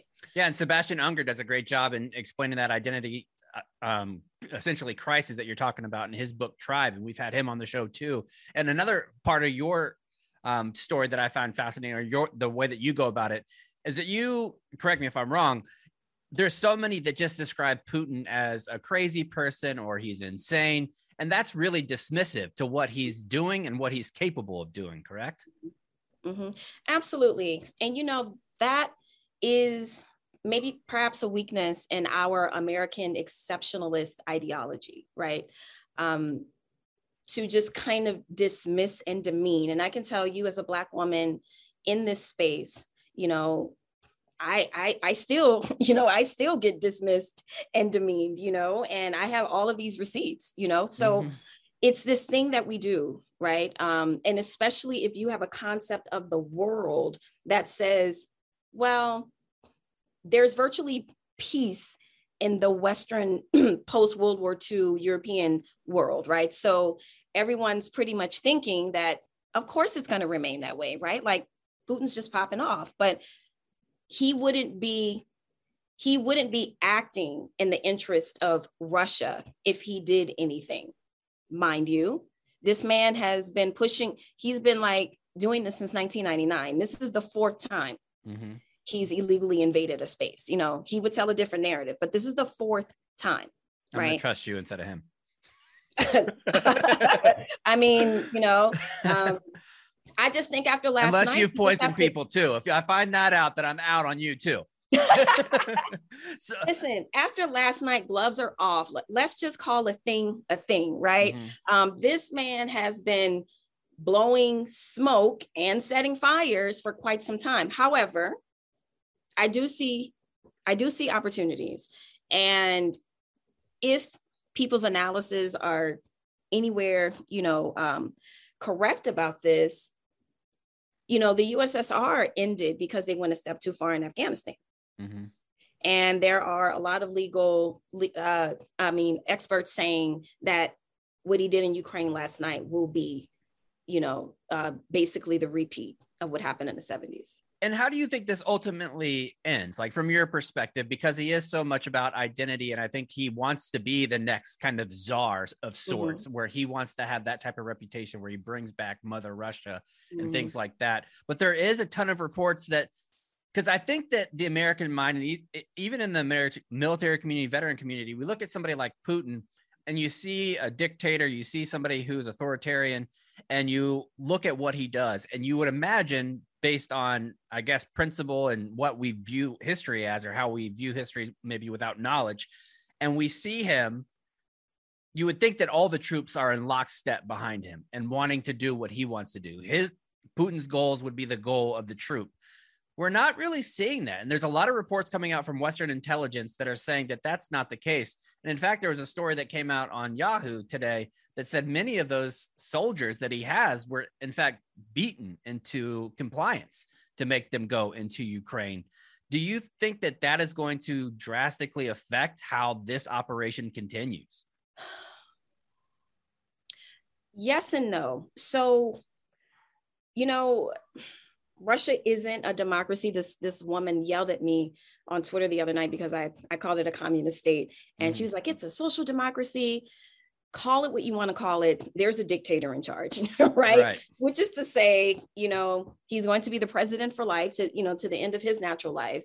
Um, Russia is definitely still very state centric, even if they've moved away from the communist label, they're still very state centric, which is to say, they don't need anyone voting for them. They, they don't really need the people to go along. However, one of the things um, that a lot of folks were talking about in the wee hours in Twitter spaces, I was in this room, this huge room with a lot of uh, uh, stock market folk. And one of the things that they were talking the about those people, I'm so sorry. those people are the worst. Their analysis was a tiny bit different from mine, but there was one, there was one thing that I found interesting. They were talking about how um, first of all, you know, the ruble compared to the dollar plummeted, and that Russians were taking money out of the ATMs in the banks, right? So, which is to say that they are no longer trusting whatever mm-hmm. Putin's financial plan might be, right? So in as much he doesn't need them to vote for him, you know, you still need your population to participate in the economy. So that's what you need to keep an eye on. And you know, I would be, I, I would be very, very, very, um, uh, just kind of like, I don't even know how to say it, but um, I think about this and I'm having a hard time articulating because I'm getting very emotional about it. Um, in as much as we're talking about you know the international system shifting and you know the balance of power people are going to be talking about balance of power until the day they die um, you know there's definitely a clash of the titans here almost like a self-fulfilling uh, self uh, fulfilling prophecy of East versus West, right? Mm-hmm. I mean, how long have we been hearing about you know that right. great clash? Mm-hmm. So, but I care about real people. You know, I care about what's happening at the dinner table. Right. I care about what's happening at the Russian dinner table, the Ukrainian dinner table, the global di- dinner table. I care about what's happening at the gas pumps, right? So, as a director of a nonprofit, you know, that's all about women and security, this is something we've been talking a lot about. One of the um, points that I push back on when people say that the round of 2014 sanctions didn't work, I'm like, well, what if you are a mom at the grocery store and the food prices just went up 30% pre-COVID? Right. I think that that's a that makes a difference in a household. Oh, definitely. That makes a difference in a household, especially in a system that doesn't necessarily, you know, um, go out of its way to protect women's rights. Case in point, uh, 2017, Russia rolled back um, their protections for women against domestic violence. You know, so I'm thinking about the women in this situation, you know, mm-hmm. the, the, the women in Russia. I'm thinking about what's going to happen to the women in Ukraine, right? I'm thinking about what's going to happen to the children. I'm thinking about what's going to happen to elderly, to the elderly folks, what's going to happen to disabled folks, what's going to happen to people on the margins. And yes, there are folks of color in Ukraine and Russia, you know, and typically when things go sideways, the most vulnerable communities are always the most put upon. So these are the things that I'm thinking about in addition to the big systemic, you know, international systemic things. Yeah, and that's something that we try to encourage our listeners to do is because you look at Russia and same thing with North Korea and all the other quote bad actors and axes of evil and all that. And you look at Russian and you think, every Russian is like Vladimir Putin. Uh, yeah. That's just not true. And it's the same thing as when we leave Afghanistan and the next thing you know 13 million people are in famine and can't eat. Like there is a there is a responsibility to be a humanitarian across the board. And I think wanting that's what I, when people start beating the war drums, it's not going to affect the President Putin's of the world. It's not going to affect the Emmanuel Macrons of the world. It's going to affect the women and children, the people are, that are trying to feed their families. That's who these wars affect. And we have to get past this spot where we look at everything just on lines on a map. And that's why the Ukraine situation is so, in my, it's so fucked up, is because these people are just existing. Like they're just existing. And the next thing you know, they have fighter jets dropping bombs. They have people coming in with tear gas. They have bodies lining on the streets. I mean, they're doing a mm-hmm. damn good job of fighting back, and we're real proud of them too for the effort that they're putting back. But it's it's awful to watch the human the human cost. It is, you know, um, you know, you know, circling back to when, when I had mentioned earlier that I care very deeply about working, um, get getting the the the experience of working as a practitioner.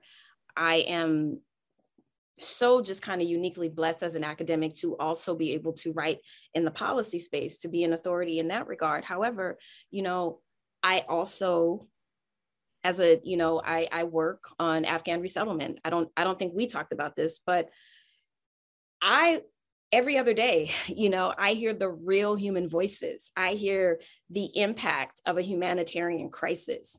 That is real. Mm-hmm. and and and i will tell you it's mostly women calling with their babies in the background, mm-hmm. trying to figure out how to help their family that may still be in Afghanistan, or maybe they are the ones who can speak English better than, than, than other folks. And so this isn't this, these aren't talking points for me, right? Like mm-hmm. I've been involved in this work since September, you know, not too long after the NEO. And this work is grueling Mm-hmm. It is traumatic.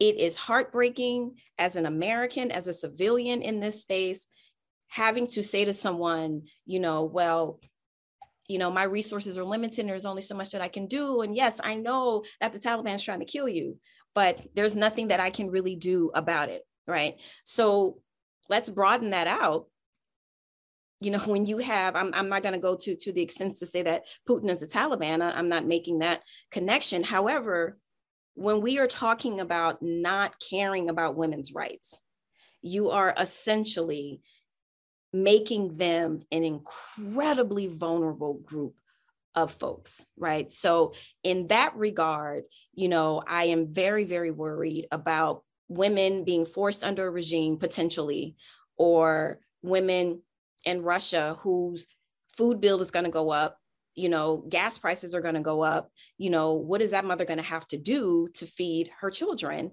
in a state that really doesn't care about her humanity? Yeah. So it's it's so many different things, you know, it's so many different things. Yeah, and I think your comparison of um, Putin to the Taliban. It doesn't, ha- you don't have to be the most evil person in the world to still be evil. Like you could still be brutal and it doesn't have to be that type of brutality, but he's still very, very brutal. The last thing that I'll keep you for, but we'd love to have you back another time.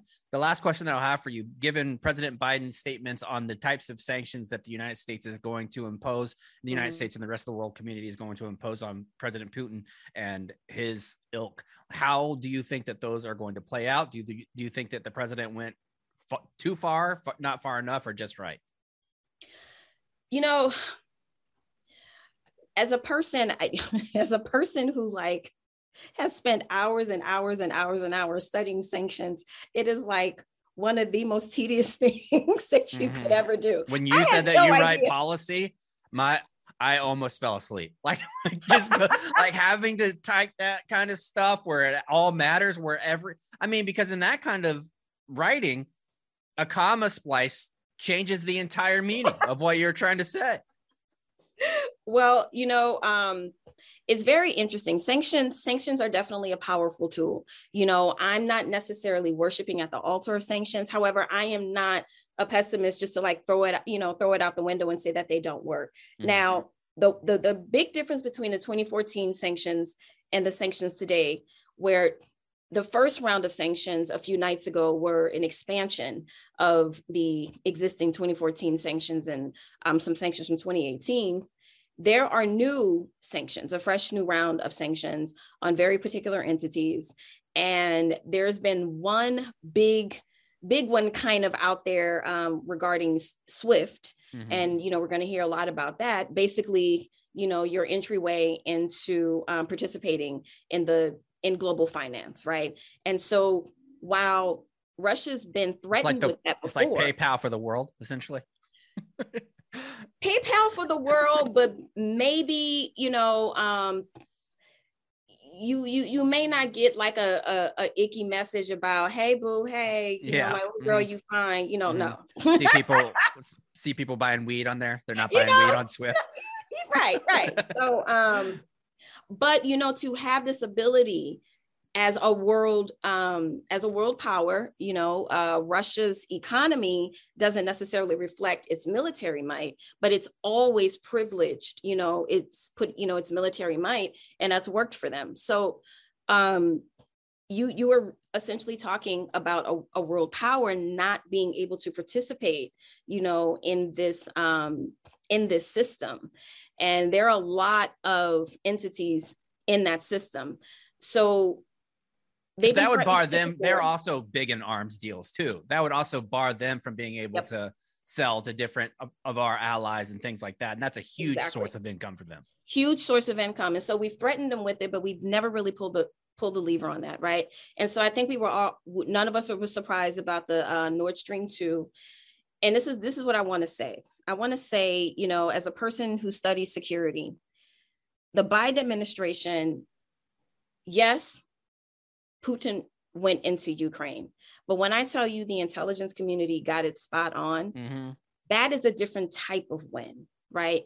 Um, I think the the strategy of transparency as deterrence to bring our security partners in, you know, because we were having some trust issues from the last administration, you know, to the big lie, to 1 6, you know, going all the way back to George Floyd. All of these internal things have a direct impact to what's happening today. So you have the Biden administration that has to work to repair these relationships right? And not only do that in real time, but for them to make public commitments. For Germany to say, we will take the economic hit that really is um, that, that that's a testament to the Biden administration. It's a testament to international security alliances. It's a testament to you know the liberal system in many um, the liberal institutional system. But there are flaws because there are more autocrats and dictators you know emerging in the system and people moving away from democracies that's not the direction we wanted things to go in but that's what's happening so we have to meet that moment we have to meet the moment of living in an international system that's not filled with gentlemen. You know, mm-hmm. they're not necessarily interested. You don't get to be the president of your country or prime minister of your country by having little ambition.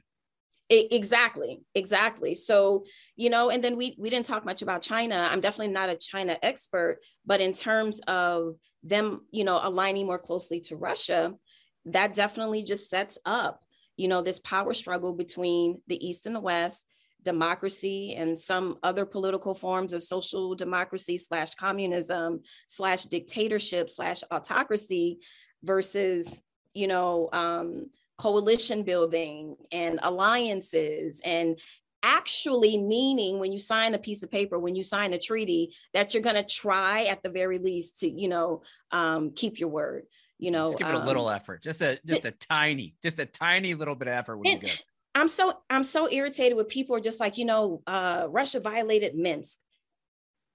Um let's backtrack all the way up to when Ukraine first got their independence. And there was a little thing called the Budapest Memorandum that was signed, that Russia signed on to that said, we're going to respect Ukraine's sovereignty. Ukraine had to give up a lot of their weapons, mostly all of their weapons. And a lot of Ukrainians are very upset about that moment in history because in 2014, Mr. Putin said, honey, oh, that was a different um, government. I have nothing to do with that. okay so you were dealing with these types of people. like that had nothing to do with me, honey. I kind of like that though. I mean, we got we got to be honest. When he does something good, like he's like, "That's not me. I didn't do that. You can't. Don't put that on me. That ain't me." I mean, I was here. I was very involved, but don't put that on me. I mean, you know, all of these treaties and, and all these things that Russia have kind of like lightly, you know, signed on to, like even as as early as January, Russia recommitted to the um, nuclear proliferation treaty. Um, will he? Won't he? Right. you know, he's already threatened to, to to take to take it all the way. So him doing that is like me telling my wife I'm actually going to cook four times this week. Like we all know I'm ordering Uber Eats. It's just not happening. Like, I'm not going to do that. Nola, I want to thank you so much for your time. We'd love to have you back and share more stories and more of your insight. It was very valuable. Thank you so much. Thank you so much. And, and where can people find your work and um, donate to your organization? Oh, thank you. So, um, Women of Color Advancing Peace and Security. I am the director of the West Coast chapter, and we have chapters all around the world. Our headquarters is in DC. We have chapters in France. We have chapters in Ghana. So, you can definitely find me um, on the WCAPS.org uh, website. It's under West Coast. And then also, all of my social media is Nola Haynes. I like to keep it simple. So, um, you know, find, you know, find me there. Definitely follow the work that we're doing on WCAPS. And if you are on the West Coast, please, please, please, please, please become a member. Or if you're whatever city you're in, become a member. Um, especially if you work around or have interest in security. We welcome men, women, they, everyone. We are all inclusive, and um, the work that we are doing, you know, privileging the the the health and safety of women around the world it is one of the most incredible um, experiences of my professional career. So that's where you can find me, and that's who we are at WCAPS. And Chaps, thank you so much, and I would love to come back. Thank you so much. Oh, I'm going to be on uh, Nicolle Wallace tomorrow. Oh, okay. Yes, honey. Mm-hmm. Yes, and Tiffany Cross Saturday morning. So, um, shout out to MSNBC, you know, for giving this this this black woman um, a platform. I appreciate it. Thank you so much, Nola.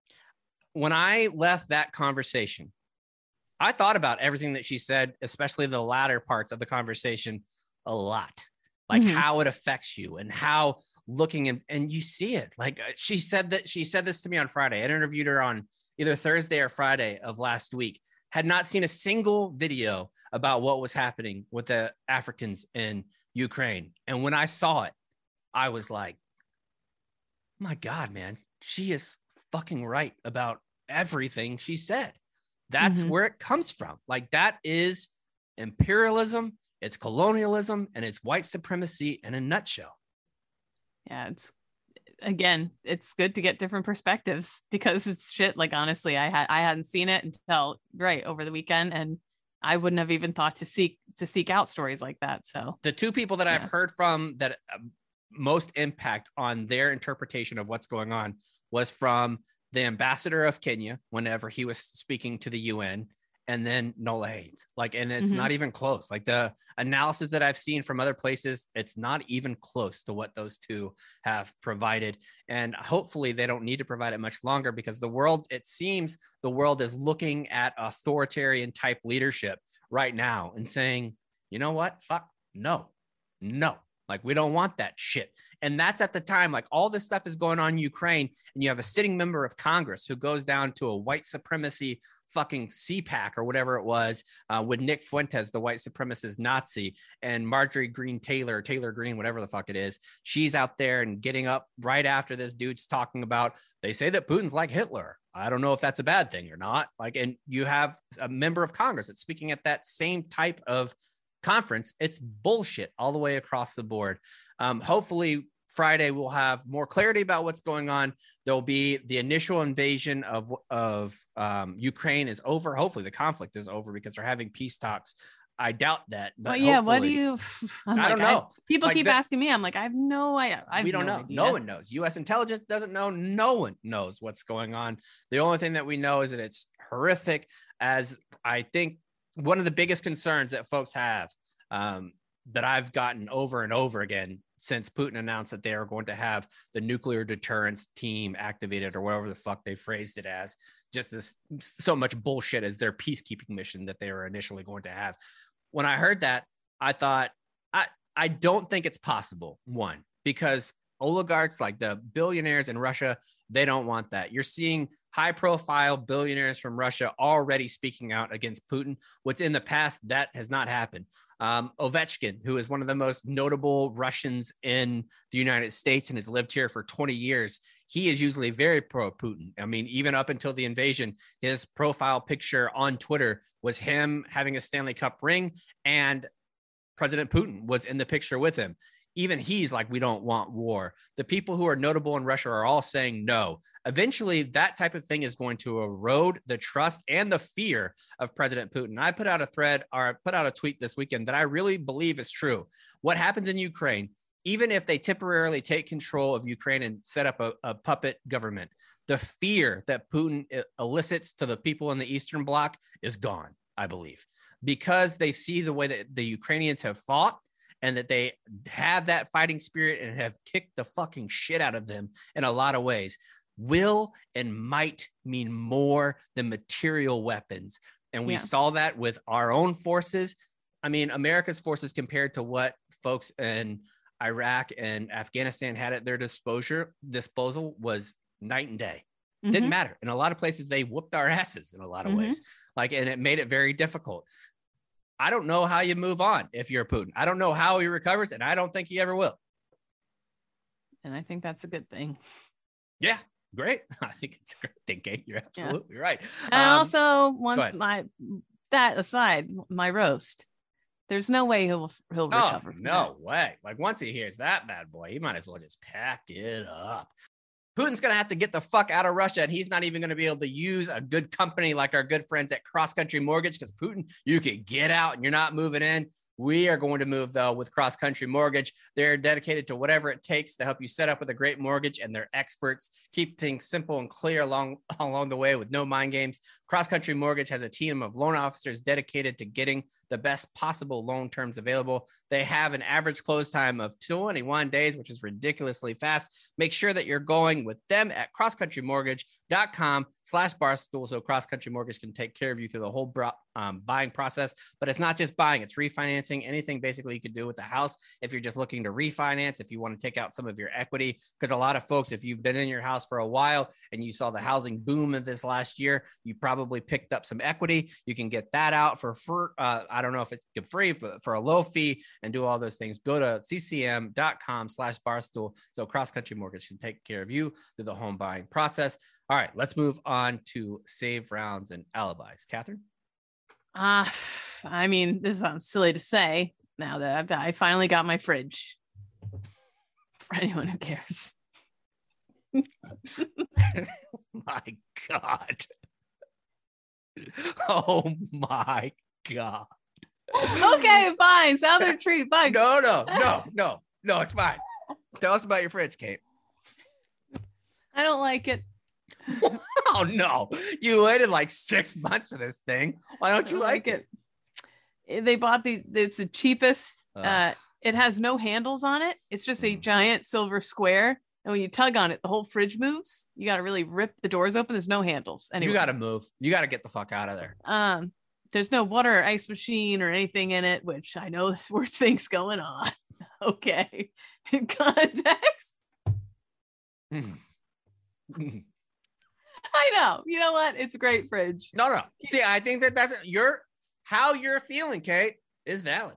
And it's making all my food taste like new fridge smell. Oh, that is the worst. It's almost like whenever Got a you hoagie the other day. like drinking water from a hose and you can still taste Yes. the rubber. Yes.